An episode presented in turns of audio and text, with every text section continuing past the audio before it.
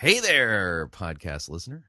Chris Rosebrough here, right at the front of the podcast. Just want to remind you, Fighting for the Faith is listener supported radio. You know that, right? Yeah, yeah, it, it is. If you don't already support us financially, we truly can use your help. So get on your computer, go on over to fightingforthefaith.com, click on one of the friendly yellow buttons and support us. And of course, if you would like to do it the traditional way, make your gift payable to Fighting for the Faith and then send that to Post Office Box 508, Fishers, Indiana, zip code 46038. And let me thank you for your financial support because we truly can't do what we're doing here without it. All right, on to the program. I enjoyed making it. I hope you enjoy listening to it. Here we go.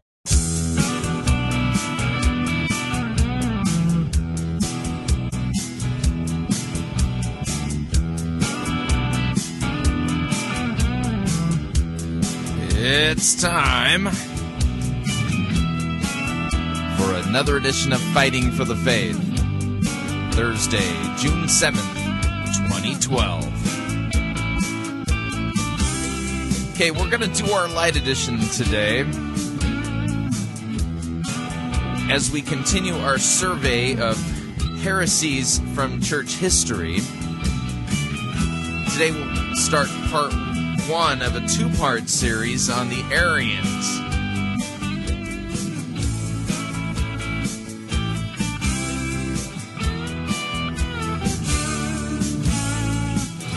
You for tuning in. You're listening to Fighting for the Faith. My name is Chris Rosebrough. I am your servant in Jesus Christ, and this is the program that dishes up a daily dose of biblical discernment, the goal of which help you to think biblically, help you to think critically, and help you compare what people are saying in the name of God to the Word of God. No shortage of crazy things being said out there, and we do the cleanup work. Now, I've been uh, playing uh, a series of lectures presented by Phil Johnson uh, on a survey of ancient heresies. And if you're paying attention, you know, in listening to these, then what you're seeing is is that it's like there's nothing new under the sun. It's like the same heresies are still around today. That's the whole idea. You become familiar with well the original heresy, and you'll begin to spot it uh, in today's teaching from various teachers. Now, it's important to know something about postmodernity, um, and that is this: is that postmodernity t- likes to construct its heresies Frankenstein style. And so what happens is is that in today's religious marketplace, uh, the the Christian heretics, and I'm putting cur- the word Christian in quotes here, Christian heretics today, uh, because of the influence of postmodernity, oftentimes don't have pure strains of the heresy that they're teaching, and so what'll happen is is that they'll grab elements from Socinianism, the Arian heresy, Gnosticism, and, and other things, and kind of cobble it together Frankenstein style. So you may have um, a, heres- a heretic today who's grabbed the arm of Arius, the head of the Socinians, the leg of the Arians, you, you get what I'm saying, and constructed a heretical Frankenstein monster and just patched it, patched it all together. So um, as you know, if you're going to be discerning in today's day and age, keep in mind that very few heretics uh, follow a pure strain of the heresies that they uh, that, that that they're te- you know of the ancient church. You know, they've grabbed different pieces of it and cobbled it together. So that's just something to keep in mind. It makes today's time and age, well, it makes it just so that it's a little bit tricky. And what's even funnier is, is that, if you can call it funny, funny like in a very sad and tragic kind of way, is that uh, in seeker driven churches, because of the lack of depth uh, of biblical teaching there, uh, they're susceptible to uh, all of these heresies and more. And what'll happen is, is that you you oftentimes can find guys or gals uh, and or gals in seeker driven churches. Uh, one person might be teaching a particular heresy, and then another person will be teaching a different one, and neither one of them are being rebuked, called into checked, uh, you know, uh, told what the truth is. And so it's possible under the same roof, you have coexisting all kinds of different heresies. it's just a mess. Anyway, so uh, what we're going to be doing today is, uh, as we continue to work through this survey of historical heresies, uh, the, we're going to begin the first lecture today on the uh, on the Arian heresy, and we'll finish that next week. uh, as we work through this. So, without any further ado, here is Phil Johnson in part one of his lectures on the Arian heresy. Here we go. We're on our third heresy this week. We studied the Judaizers, which was heresy that really racked the church in the earliest years, and we read about that in the New Testament. Then last week we talked about the Gnostics, which was a later heresy that you see the beginnings of in the New Testament, but didn't come to fruition until the second century, really. If you're new to Grace Life, or if you're just visiting this week or whatever, you've come at a good time because we're in the midst of this study on the ancient heresies, and we're finding that it's really a, a timely study. Every error that we've looked at so far is still alive in some form in the church today. And that's true, I think, of every wrong doctrine and deviant tendency that I can think of in the history of the church. If you look, you will be able to find representatives of those errors in the church today. Sometimes large groups who believe to those. Uh, the, the fact is that Satan really doesn't have to come up with new errors because people are ignorant of history and people are ignorant of doctrine and keep falling back into the same errors. We can't forget what church history teaches us. But you know, ignorance is not the only problem. Perhaps an even greater problem today is that too many Christians lack the boldness to confront error for what it is. Even the most serious errors, this is true of. If an error becomes popular enough, it can claim a certain immunity from criticism. Because our society, and even in the church, we place too much value on tolerance and not enough on truth. We love peace more than we love purity. We often think that it's better to be agreeable than it is to be aggressive for the truth. And that sort of thinking is a plague on the church today. If the early church had been as tolerant as we are of error, Christianity would have died out long before it ever got a foothold. And in fact, as we'll see this morning, that very thing almost occurred in the third century and the, and the early fourth century. This was a time when the church worldwide very nearly capitulated to error. And except for the efforts of one very courageous and bold, determined defender of the truth, one man who stood out against the world, we'd all be Jehovah's Witnesses today. I'm not exaggerating. One of the things you'll notice as we study these heresies is how subtly error tries to encroach on the church and how quickly it attempts to gain popularity always at the grassroots level.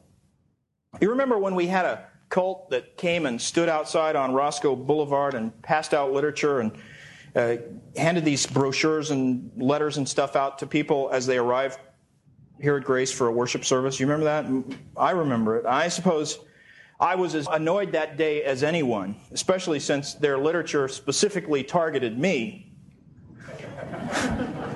but to be perfectly frank, that approach doesn't really frighten me as much as uh, the subtle approach. That's not the way error spreads. Almost everybody recognizes that sort of direct, confrontive attack on the truth. We see that as divisive. We see it as cultish, and it is. It wears a sinister face. And most of us immediately see the evil behind it. I don't think those people were able to get one convert from all the people at Grace Church. But error is most deadly when it masquerades as truth. These wacko fanatics that stand outside and pass out literature will probably never succeed in helping a major error get a foothold in our church. I don't really fear that. But what frightens me are these subtle deviations from the truth that can creep in from the inside, and they come in wearing an angelic face. That's how the heresy that we're going to look at today made its way into the church. It arose from within the church. It spread by quiet infiltration. It gained strength really because of the personal charisma of the teachers of this doctrine. This heresy took advantage of a climate of tolerance, and it developed to massive proportions before any strong voice rose up to oppose it. And this is one of Satan's favorite tactics because he loves to disguise himself, Scripture tells us, as an angel of light. Now, if we're going to be discerning people, we need to understand that the popularity of a movement is not necessarily proof of God's blessing. The fact that a, a, certain teaching is very widespread does not necessarily mean that it's true. In fact, the opposite may be true. The more popular a movement becomes, the more it needs to be carefully scrutinized. The more it needs to be held in light of Scripture and tested and examined. Scripture commands that we examine all things and hold fast to that which is good. That's why this series in Grace Life, we're talking about discernment. We're trying to equip ourselves to be discerning people. But we have to realize that these errors come against us too. We have to not think that simply because we're in this sheltered environment of Grace Church that we're impervious to errors. Now, this is the third week in our study, and I already reviewed, we went over the Judaizers the first week. This was a cult that tried to bring Old Testament legalism into the gospel. Last week we talked about the Gnostics. And Gnosticism tried to do the opposite. It tried to bring paganism in and blend it with the gospel. And I pointed out a couple of contrasts between those two heresies. You remember last week. The Galatian legalists were trying to water down the gospel with Old Testament Judaism. The Gnostics were trying to water down the gospel with paganism. The Judaizers were eager to hold on to the past the Gnostics were too eager to let go of the past. The Judaizers were legalists. The Gnostics tended to be licentious. So, in many ways, they were opposites. And we talked about how the pendulum often swings between opposites. But both of those errors, Gnosticism and Judaism, had this in common. They corrupted the gospel, they corrupted the doctrine of justification by faith. They both made salvation contingent on something in the sinner himself, something that the sinner does, rather than seeing that we're justified because of what God does on our behalf. And all heresies have that in common. All heresies boil down to that, ultimately. They ultimately, every heresy teaches that there's something in the sinner that must be done for redemption. True Christianity alone teaches that what needs to be done for our justification is done by God on our behalf through Christ. So, demonic doctrine takes many faces, but it always has that one aspect in common. You have to guard on all sides because otherwise, while you're on guard against legalism, you be attacked by libertinism. While you're fighting the enemies on the outside, they rise up and attack from the inside. Now, today we turn our attention to this heresy called Arianism. I'll spell it for you since I forgot the overhead. A R I A N I S M. Arianism. This is not Arianism like the German super race, you know, the Aryan nation thing. This is spelled differently. That's A R Y. This is A R I A N I S M. Arianism. It's named after a fellow named Arius, A R I U S. And again, don't tell Darlene I forgot the overhead.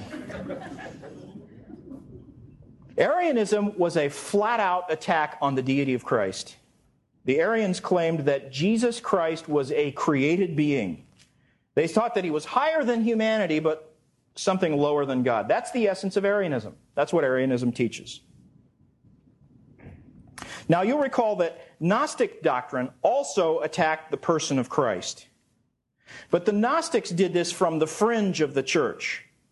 They, they were heretics who generally were outsiders, people unafraid to attack the apostolic tradition and place themselves outside the church. In fact, their approach was to draw people away from the church and into their little factions. And so the Gnostics had these little factions that they wanted to get people drawn into.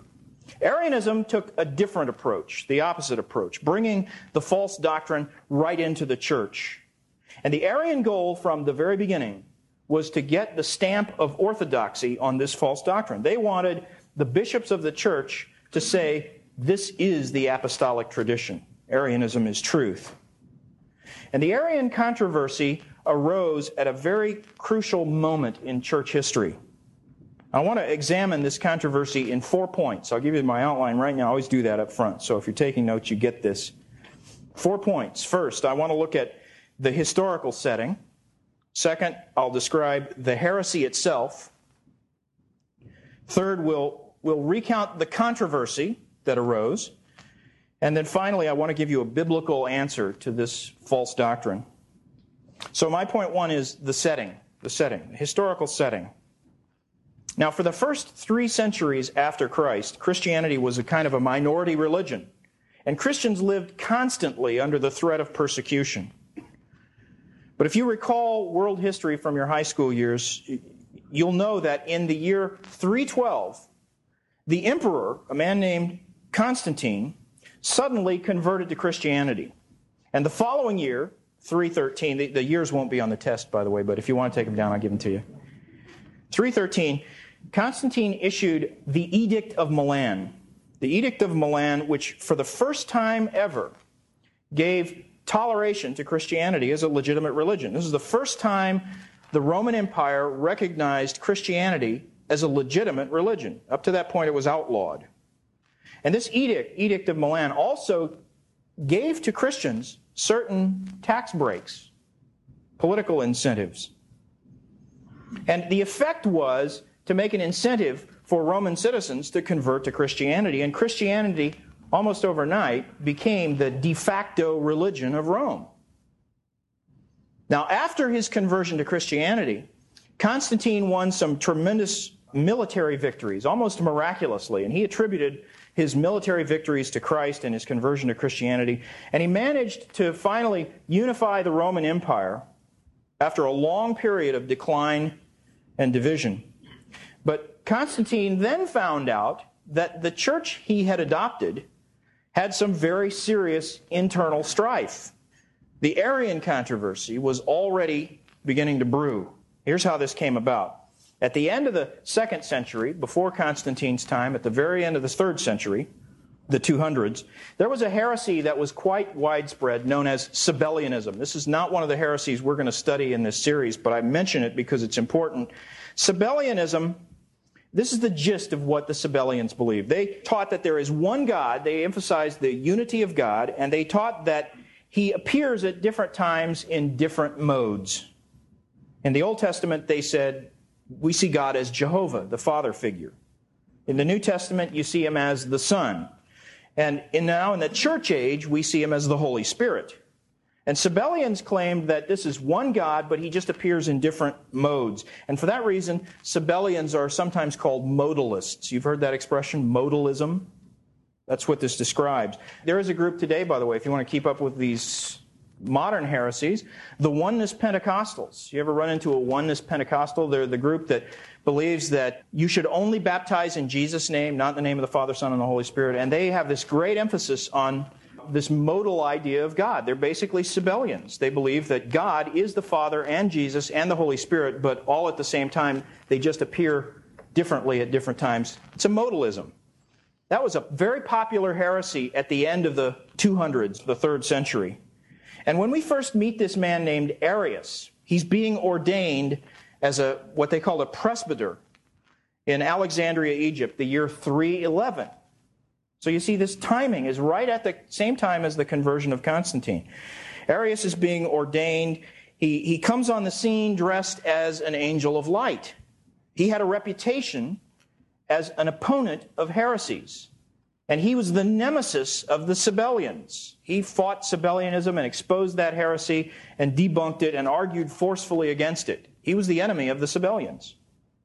Now, a presbyter, this office that he was ordained to, is like a second level bishop. He's like a junior elder would be in our church.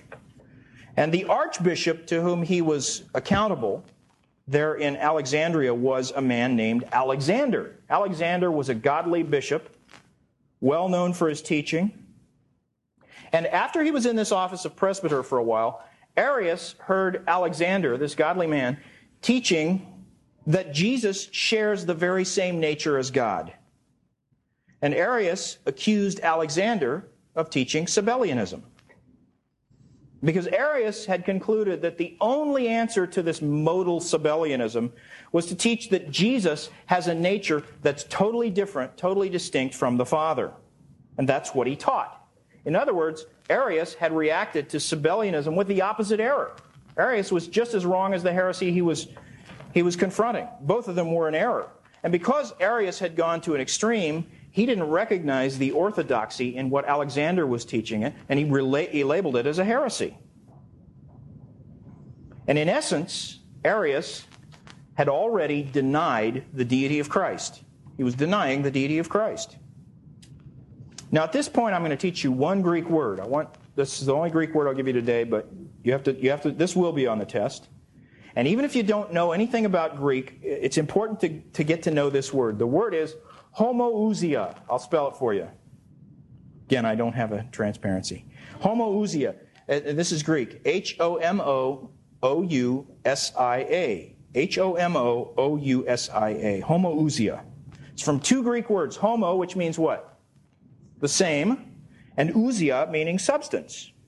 And this is what Alexander was teaching that Christ and the Father are homoousia, of the same substance. He taught that the Latin word would be consubstantial. We say that about God. He's consubstantial with the Father. That's what we mean. They are of one essence, one substance.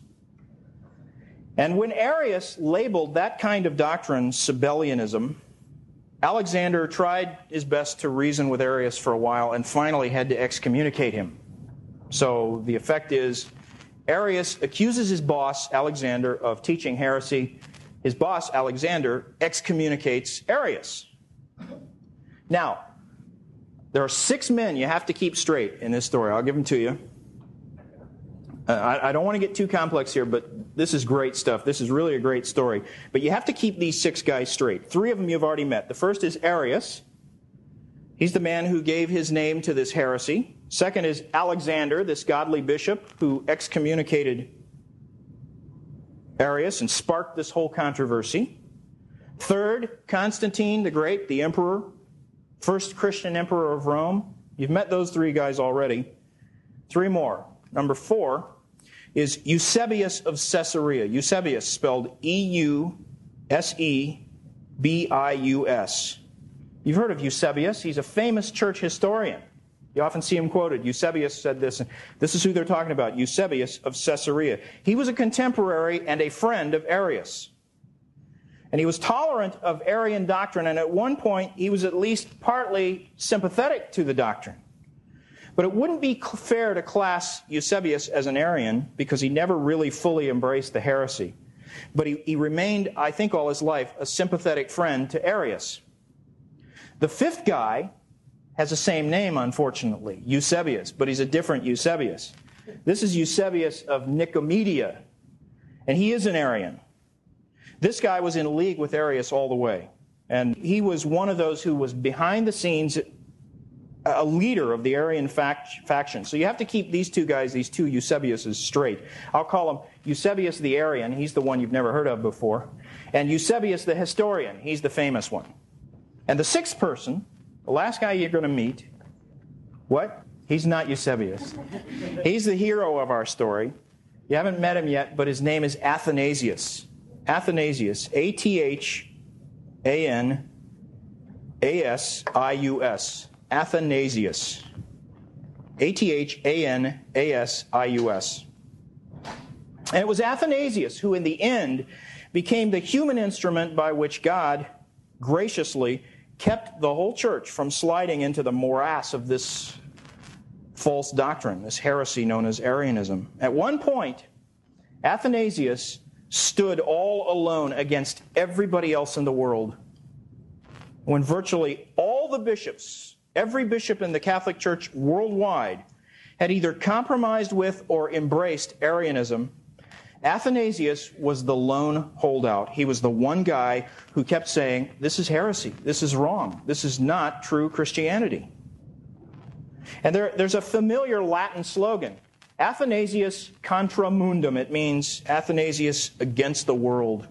Athanasius' friends came to him and said, Athanasius, the whole world is against you. He said, then Athanasius is against the world.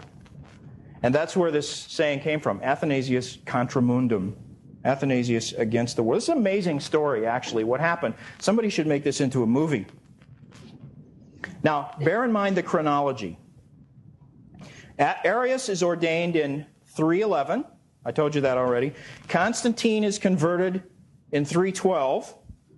Less than a decade later, about 318 or 319, is when Arius declares that his bishop, Alexander, is teaching Sabellianism. And after two or three years of desperately trying to reason with Arius, in about 321, Alexander convenes a council and he excommunicates Arius. This starts the whole controversy. Arius is kicked out of Alexandria, kicked out of his position in the church. And at about this very same time, Constantine was finished with all his battles. He'd managed, politically at least, to unite the Roman Empire. His hope was that the church would be the vehicle for the Roman Empire to be truly united. And so he had great expectations for the church, and he thought, the church will be the basis for our unity, and so on. And when he began to look at what was going on in the church, he saw that there was no unity among his own bishops.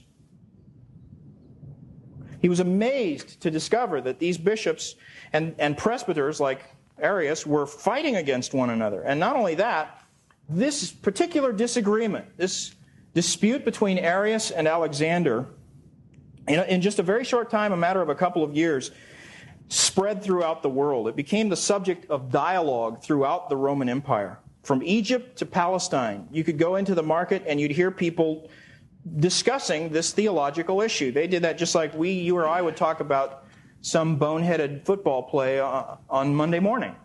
They were talking about Arius and Alexander. That was the subject of their discussion. Constantine saw this.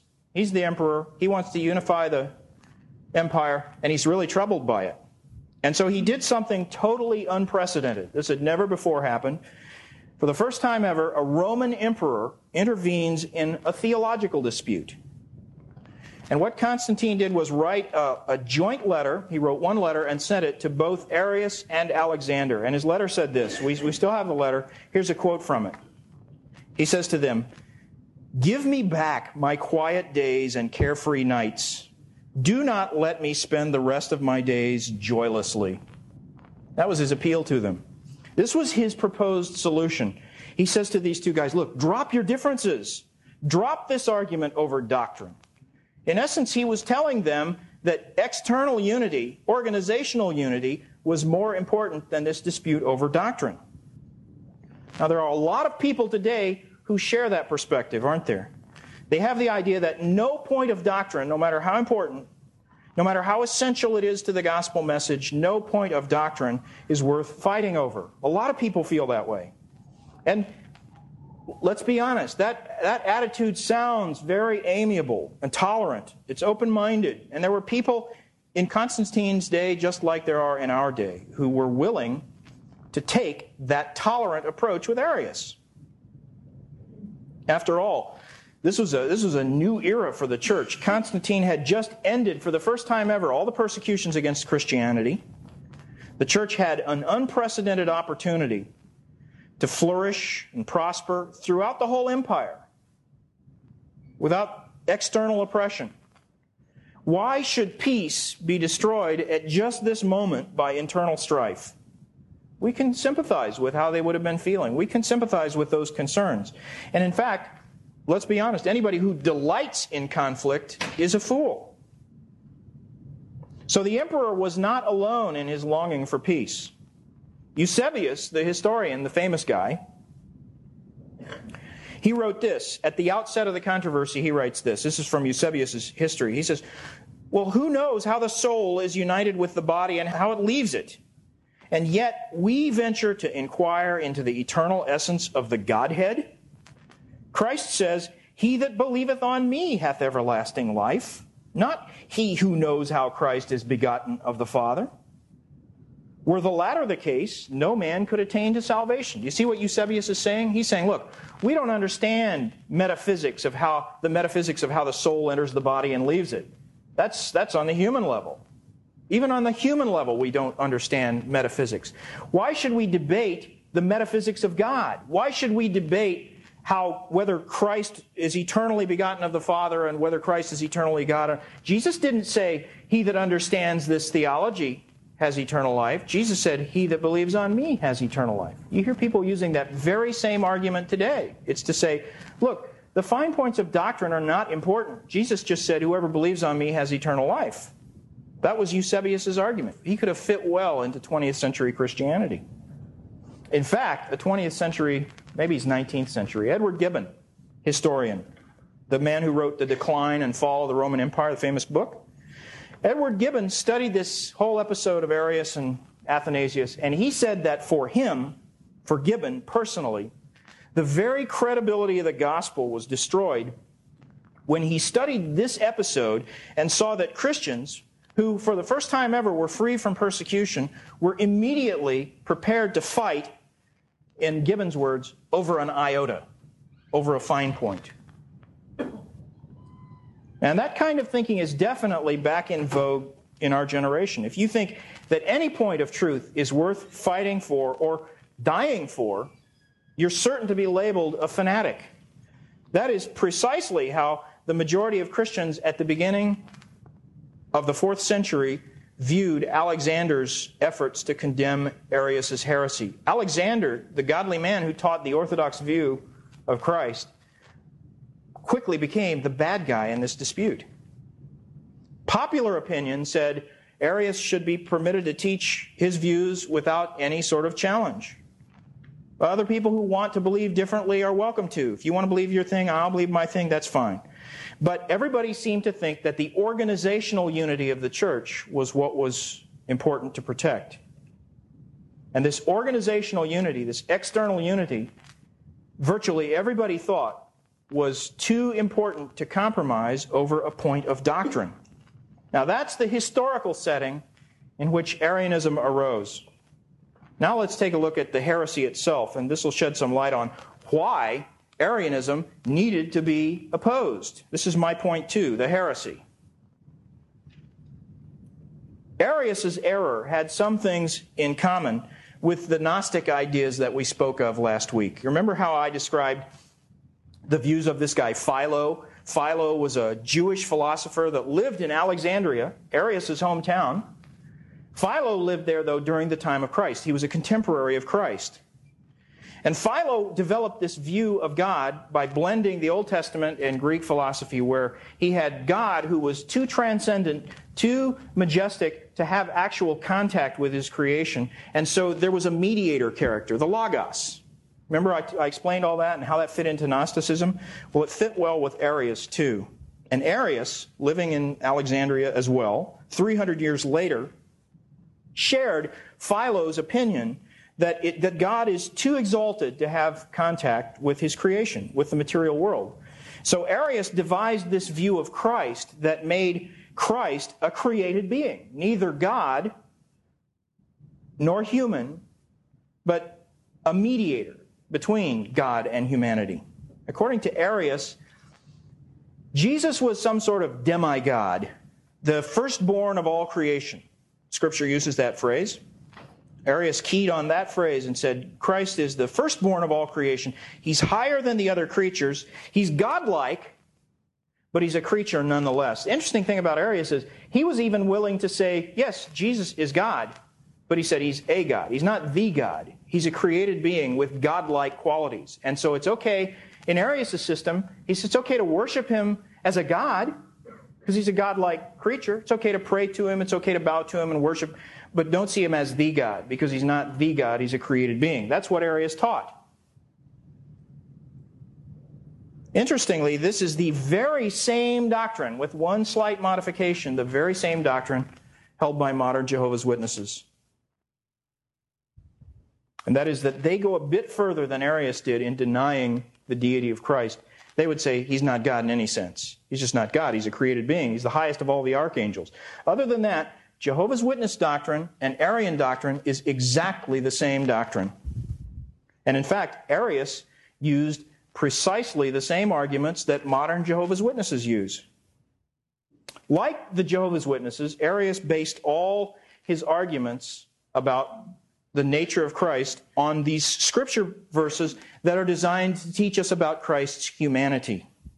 Now, we studied the humanity of Christ a couple of years ago in here. And in fact, I think there's a tape over there of that message on the humanity of Christ.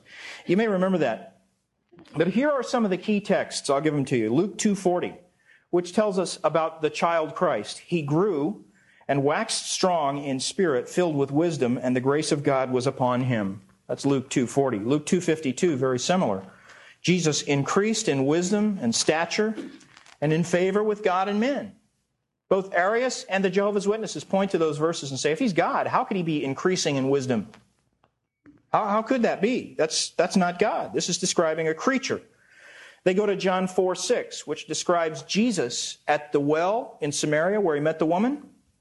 And John 4 6 says this Jesus, therefore, being wearied with his journey, sat thus on the well. They said, Well, if he's God, how could he be weary?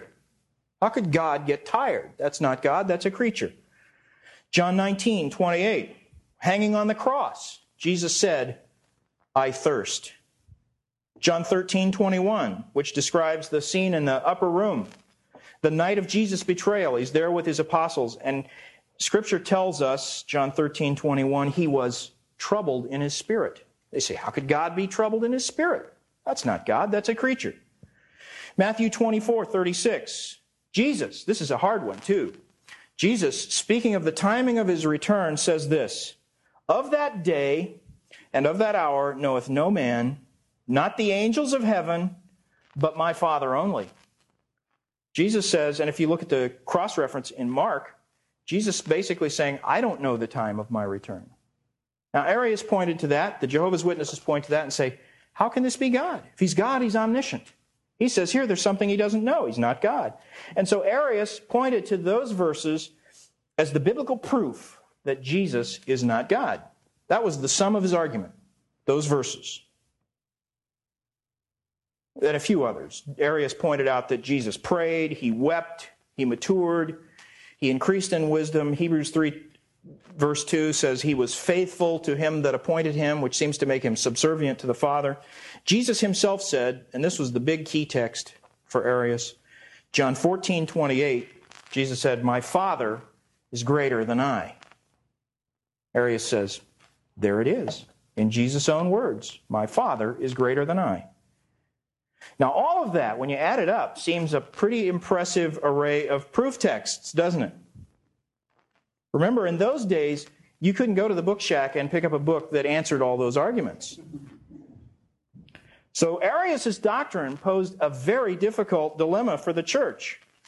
If Arius was right, people who worshiped God, who worshiped Jesus as God, people who thought he was the eternal God, if Arius is right, they were guilty of idolatry and polytheism.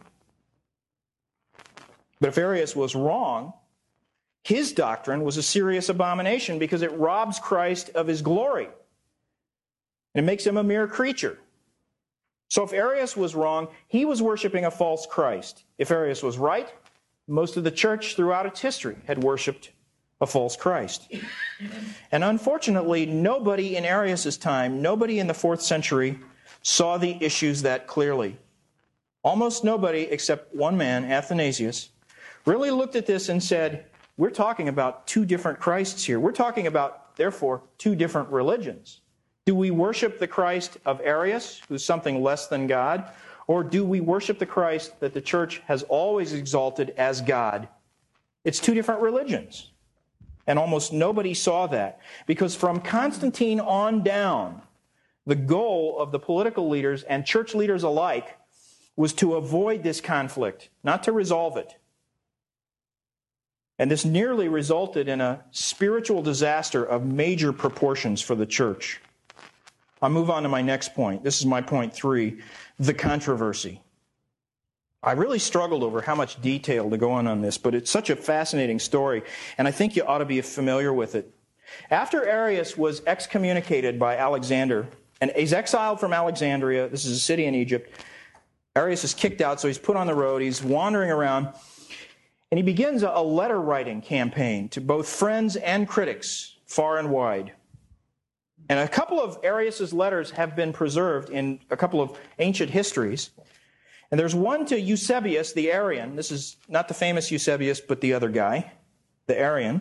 And there's one letter he wrote to Alexander, the godly bishop who excommunicated him. These two letters give us sort of a window into how skilled Arius was in disguising his heresy.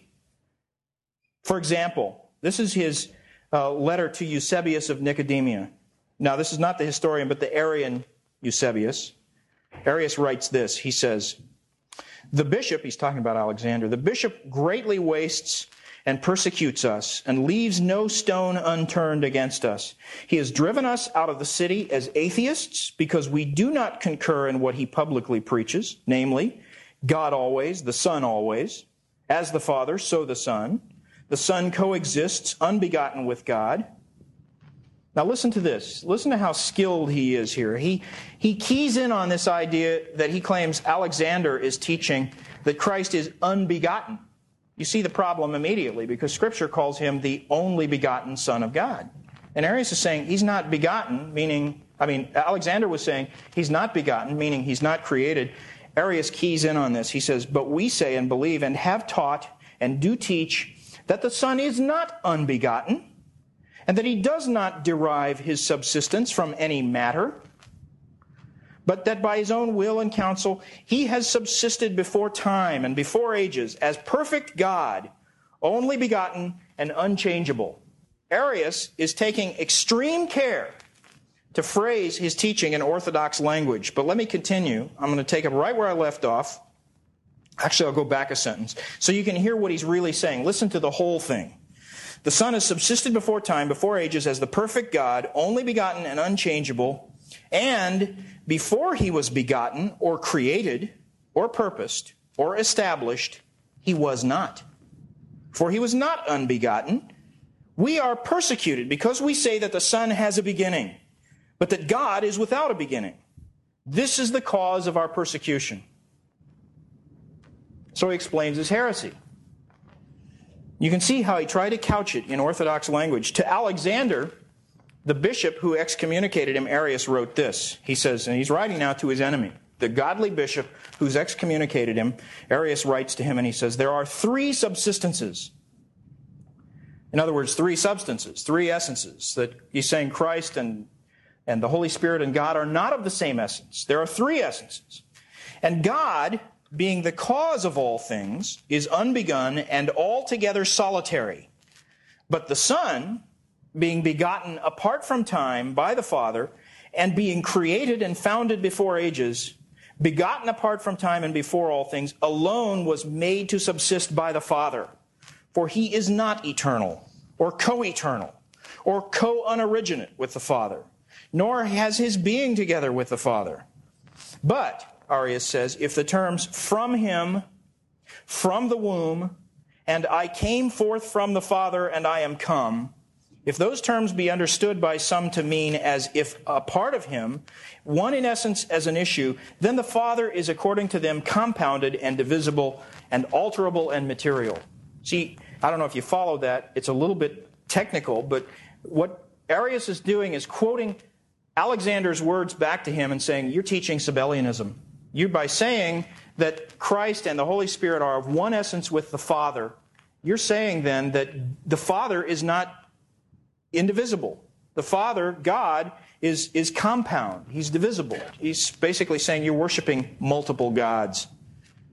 Arius, just like the Jehovah's Witnesses today, is insisting that Jesus is a created being. He had a beginning. And according to Arius in this letter, Arius claims that his view alone does justice to the person of Christ. This is Arius is saying, My view is truth and the others are wrong. But I want you to see his duplicity. He's, he's subtly very cunning. He insists that his is true doctrine and all the others are false.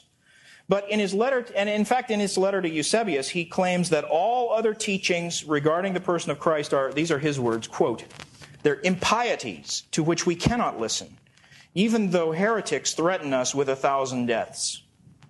You see, Arius is saying the, the, the normal view of Christ and God and the Holy Spirit, the Trinity, the Trinitarian view, which hadn't been totally formulated at that time, but he, this is what he's dealing with. The normal view of Christianity, says, is an impiety. It's an impiety. It's a blasphemy. It's against God. He says that on the one hand. And he portrays himself as a noble and courageous man who's taking a stand for the truth. But here's his duplicity. When the time comes for him to take a stand, and really fight for this doctrine and defend it, if he really believes this is truth and this alone is truth, he ought to take a stand for it. But when the time came and he had the opportunity, what he actually argued for was a creed that would accommodate not only his view, but the other one as well. His tendency, inevitably, and this is the tendency of all heretics, was not to draw the lines clearly, but to gloss over his heretic, his heresy with, with subtle and ambiguous words. Now, I mentioned earlier how Constantine and, and the others wanted to quell this controversy. They wrote to Alexander, they wrote to Arius, asked them just to reconcile. Put your differences aside, forget it. Constantine just didn't want the controversy. That was his stance. Most of the bishops worldwide shared this view. They just didn't want the controversy. They were hesitant to reject Arius because he was popular and well known. He was a gifted teacher. And it was politically incorrect to reject him. So most of the bishops acted as if Alexander's excommunication was just too harsh of a sentence against Arius. And even though they didn't share Arius's doctrine, they pleaded with Alexander and the anti-Arians for tolerance. They said, just let's cut these guys some slack. You don't have to attack this as heresy. And although Arius was exiled from Egypt, he found wherever he went a warm reception in most other churches worldwide. And he took advantage of this opportunity and began to disseminate this heresy. And that's how Arianism was able to spread, even though Arius was under church discipline. You see the subtlety of this? You see the danger of the attitude of saying, this is not worth fighting for? And finally, in hopes of resolving the issue, because the controversy was only getting bigger and bigger, the Emperor Constantine called a council, church council. This is the first ecumenical council ever at Nicaea. You've heard of the Nicene Council? This is it. Nicaea is a city next to Constantinople. This was the first, we call it ecumenical council, meaning it had representatives from the church worldwide. Men from all over the world, all the major bishops in the world came at, at the expense of the Roman Empire to this council in Nicaea to try to settle this issue. The council convened on June 14th, 325. That date won't be on the test, but I give it to you just so we precisely set this thing.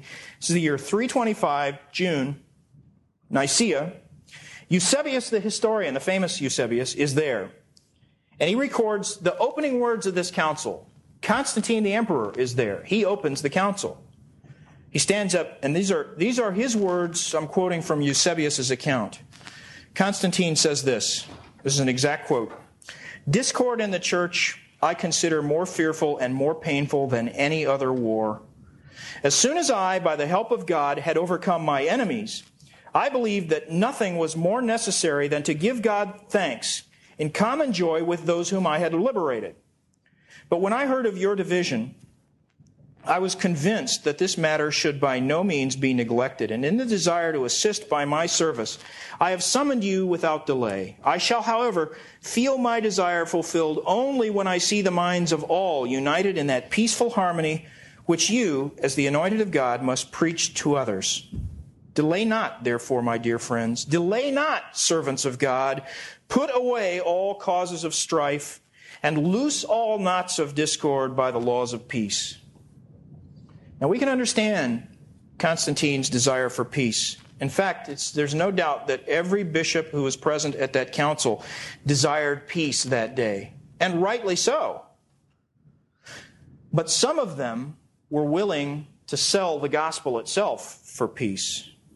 And that's unbiblical. To sell out the truth for the sake of peace is unbiblical. Scripture says, 2 Corinthians 6, verses 14 and 15, what fellowship has righteousness with unrighteousness? And what communion has light with darkness? And what concord has Christ with Belial? Or what part has he that believeth with an infidel? In other words, Scripture is saying if we have a dispute between brethren, between people who are in Christ and committed to Christ, we can resolve it. We must resolve it because our Lord commands us to live in unity with one another. But at the same time, Scripture warns us that grievous wolves will enter the flock. And we dare not make peace with the wolves. So when somebody's doctrine is so seriously askew that it corrupts the doctrine of Christ or obscures the gospel, When somebody's proposing a different Christ, then souls are placed in eternal peril. And when that's the issue, peace is not an option. Peace is not the primary goal. What is? The casting down of the false doctrine. Now, strange as this may sound to us, most of the bishops at the Council of Nicaea did not see the deadly peril that underlay Arius' doctrine. They, they just didn't see that it was that dangerous. Now, at this council, there are four basic groups. Just try to imagine they're in this big room, they're sitting around the table, there's probably 150 guys there, and they divide up into four factions. First, there are the Arians, led by Arius. These are the committed Arians. They're, they're on board with this doctrine, they're committed to it. Second, there were those who sided with Alexander. This was the smallest group that was represented there.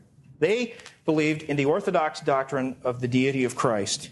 They were the outspoken enemies of Arianism. And one young man in this group stood out. He was the secretary to Bishop Alexander.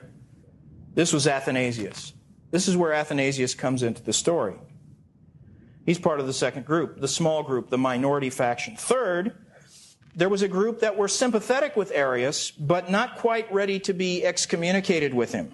They were closet Arians. They bought into this doctrine maybe in their hearts, but they were prepared to recant if necessary to keep their, their status as bishops.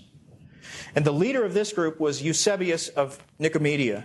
Eusebius, the, not the this is the Arian guy, not the historian, not the famous one, but the Arian. And he was a closet Arian. He was prepared to recant if he had to. And then the fourth group, this was the largest group of all. They were uncommitted to any position. They came to this thing not really knowing where they stood. And the leader of this group was the other Eusebius, the famous Eusebius, the historian. Some of this group were probably waiting to see how the current would flow before they declared where they stood. Uh, this group was driven by one goal. Their goal was to devise a creed that would conceal rather than heal this division. And this was the majority view. By the way, does that sound familiar? Conceal rather than heal the division? This mindset is certainly alive and well today. This is exactly what was done by the framers of the Evangelical Catholics Together Accord. They found language that both sides could affirm. It didn't matter to them that the Catholics and Protestants hold contradictory views on the gospel, on how we're saved, on justification by faith. What they did was devise a statement that was ambiguous enough that both sides could put their, their own twist, their own spin on it, and consent to it. And so they all agree, not on the meaning, but on this ambiguous creed. That is exactly the kind of unity that most of the people present at the Council of Nicaea were hoping to achieve. So, just to keep it straight, you have these four groups Arius and the Arians, Athanasius and a handful of Orthodox men, Eusebius the Arian, and a group of Arianizing fellow travelers, the guys that wanted to, that believed in Arianism but wanted to keep it a secret. And then Eusebius, the biggest group, Eusebius the historian, and the guys who were uncommitted and wanted to just gloss the thing over. In fact, here's the interesting thing ultimately, all four groups, uh, uh, three of these four groups, let's say, three of these four groups, everybody except the Athanasians, everybody except the Orthodox guys, were hoping to draft a confession of faith in language so vague that everybody could affirm it. That was the goal here. The stage was set for the selling out of orthodoxy. The church was on the brink of making the incarnation an optional doctrine. That's how serious this was. Now, at this council, much discussion took place about the use of extra biblical language. The word homoousios came up. It's not in the Bible, they said. How can we put it in our creed? And most of the delegates wanted to draft a creed that contained no extra biblical terminology. In fact, Eusebius the historian, this is the famous Eusebius, tells us that he proposed this creed. He records the creed he proposed. He put this on the table. He said, Here's what I propose. I think everybody can agree with this. This was his creed. We believe in the Lord Jesus Christ, God of God, light of light, life of life, his only Son, the firstborn of all cre- creatures, begotten of the Father, beginning in eternity, before time was, by whom everything was created, who became flesh, etc., etc., etc. You recognize all of those are biblical phrases. but there's one that says he's God of God, another who says he begins in eternity. Uh, another one that says, uh, rather, that he's the firstborn of all creatures. And by putting their spin on it, both sides could, could have affirmed this. In fact, Eusebius records that no one disputed anything in this confession. He was proud of that. This is precisely what he was aiming at a confession that no one would dispute. But the emperor, Constantine, was there. He was not a theological genius. The man was a novice when it came to matters of theology, but he was a politician. And he understood, despite his earnest desire for peace, he at least understood that without a creed that would resolve the disagreement, if we just gloss it over, paste it over, all this arguing and discord was going to continue. That was Constantine's concern. And at this point, it was Constantine himself who proposed that why don't we, he said, why don't we just take Eusebius's creed here and just let's add that little word, homoousios. Constantine proposed that. The interesting thing is he had sympathies with Arius, but he had a bishop who was there with him, an older man who was sort of whispering in his ear. Most historians believe that it was the bishop who whispered in Constantine's ear and said, Hey, I think you can resolve this if you just say, Hey, let's take that creed and put homoousios in it. And since Constantine was thought to be generally sympathetic to the Arians. And since the closet Arians, this group led by Eusebius the Arian, not the famous one, but the other guy, they wanted to keep secret the fact that they were Arians. And here, the emperor stands up, of all people, and says, hey, let's just stick this word in there. This word was adopted into the creed because all these compromising Arians were afraid to stand up. Here was where Arius himself had a chance to take his stand and say, This is truth and everything else is an abomination, and he didn't do it. And they opted for this creed. And the Nicene Creed, therefore, became the first and foundational document against the Arian heresy. It became, this became such a watershed for the church that when we study church history, we talk about ante Nicene Christianity and post Nicene Christianity. This Nicene Council was a watershed for the church. In the three decades that followed, there were other councils and other creeds, and some of these other creeds were blatantly Arian. But this was the ruling of this first ecumenical council, and because of that, it carried much weight. Here's the Nicene Creed. I'm going to read it to you. It's short. They said, this is the creed they adopted. We believe in one God, the, Fa- the Father Almighty, maker of all things visible and invisible, and in one Lord Jesus Christ, the Son of God, the only begotten of his Father, the substance of the Father, God of God, light of light, very God of very God, begotten, not made, being of one substance. The Greek word was homoousios, one substance with the Father by whom all things were made, both which is in heaven and in the earth, who for us, men and our salvation, came down from heaven and was incarnate and was made man. He suffered the third day, he rose again, ascended into heaven, and he shall come again to judge both the living and the dead. That was the creed. That was the creed proper. And the Athanasians succeeded in getting this anathema attached to it. Here was the anathema. And whosoever shall say that there was a time when the Son of God was not, or that he was begotten, or that it, and was not, or that he was made of things that were not, or that he is of a different substance or essence from the Father, or that he is a creature, or that he is subject to change or conversion, all that so say, the Catholic and Apostolic Church anathematizes them. Now, that, is, that looks like a humiliating defeat for the Arians, doesn't it? That, that was as definitive a renunciation of Arianism as you could put in words. Arius himself declined to sign the Nicene Creed. Eusebius the Arian, the, the closet Arian, attempted to disguise his position. He signed the creed, but he declined to sign the anathema. Typical. The truth is, this council, as important as it is, represented only the beginning of the Arian heresy. This was only the launch pad for this whole controversy. This council did not end the dispute because the Arians were so determined to spread their doctrine, regardless of the council's decision. And if they couldn't convince the council of their doctrines, they'd make a grassroots appeal. Isn't that what heresy always does? And in the years that followed, Bishop Alexander died. Athanasius became the Bishop of Alexandria. Athanasius instantly became the target of the Arians' persecution. Lies were spread about to undermine his reputation. He was even accused falsely of murder, and all these charges were proved false. But in his lifetime, Athanasius was actually kicked out of Alexandria and banished to different parts of the empire five different times. The rest of his life, he was persecuted for his stance. And meanwhile, Arianism continued to grow at an astonishing rate.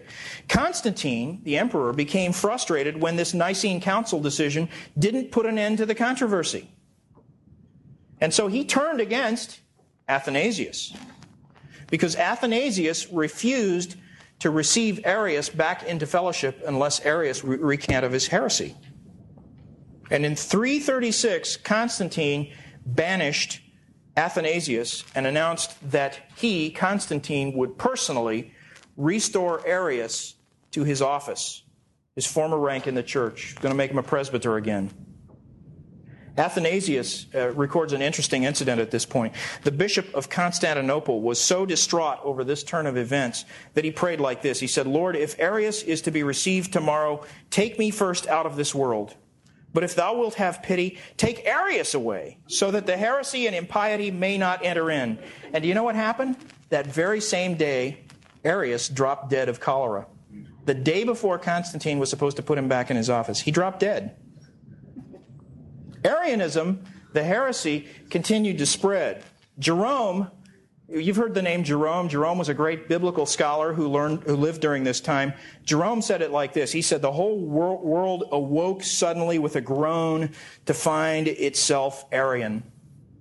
It was like Arianism took over. Despite the Nicene Council's decision, Arianism swept through the church by sheer persistence. Virtually every single bishop except Athanasius, either compromised or adopted Arianism. Athanasius was left standing alone against the whole world. That's where this Athanasius contra mundum comes in. Now, the rest of the story is fascinating too, but I have to skip to the end because I'm already over time. The credit for the final defeat of Arianism belongs primarily to Athanasius because he refused to give up. When the people pointed out that the whole world was against him, he just said, Then I'm against the world. And he kept writing and preaching against the errors of Arianism. He built his case for orthodoxy on Scripture and Scripture alone. Incidentally, this whole episode argues very strongly against the Roman Catholic doctrine of tradition. You know, Catholics teach that the Word of God is not just Scripture, but it's Scripture plus tradition. And they teach that tradition was given to the apostles and passed down through a succession of bishops in the church to where we have it today. And what the Catholic Church says, what we teach today is simply that tradition that was passed down through all these bishops. Well, one big glitch in their story is the Arian controversy, because all the bishops of that era denied the deity of Christ. And the only guy that stood against it was Athanasius. He was the one bishop that held out against it. And here's the interesting part Athanasius did not build his case on tradition. He never said, Arianism is wrong because our tradition teaches otherwise. He made his case from Scripture and from Scripture alone. In the end, Arianism collapsed under the sheer weight of biblical authority. Athanasius died in about 373. But by 381, less than a decade after his death, his writings had circulated with such influence that the emperor convened another council. This was the first council of Constantinople. And that council finally dealt the death blow to Arianism. From that day on, the Council of Constantinople until this, Arius's views have almost been universally deemed heresy. And wherever Arianism has surfaced, Jehovah's Witnesses is just one example, but there are others. There are others today who hold to Arian views. In every case, it turns out to be an unmitigated spiritual disaster. Now, that brings me to my fourth point, where I'd hope to spend the majority of my time reviewing the biblical arguments against Athena- that Athanasius employed against Arianism. And I'll do that next week rather than cut it cut it short here or just try to summarize it for you. I'll take this up here next week and review what is really an impressive array of biblical arguments that Athanasius brought against Arianism. And that's where we'll look. Lord willing. In the meantime, if you're interested in a biblical response to Arianism, there is a tape over there called The Deity of Christ that addresses this very issue. So if you just can't wait till next week to find, find out how to refute this biblically, you can get that tape over there. Otherwise, be back next week and uh, we'll go through these biblical arguments. Let me close in prayer real quickly. Lord, we see so clearly in this account of this how this heresy arose and was put down. We see so clearly your hand sovereignly orchestrating events despite overwhelming opposition, to raise up a man like Athanasius to refute with your powerful word this wretched heresy. And we pray that you would help us to be people like Athanasius, committed to the truth of your word and courageous in our stand for it. We pray in Jesus' name. Amen.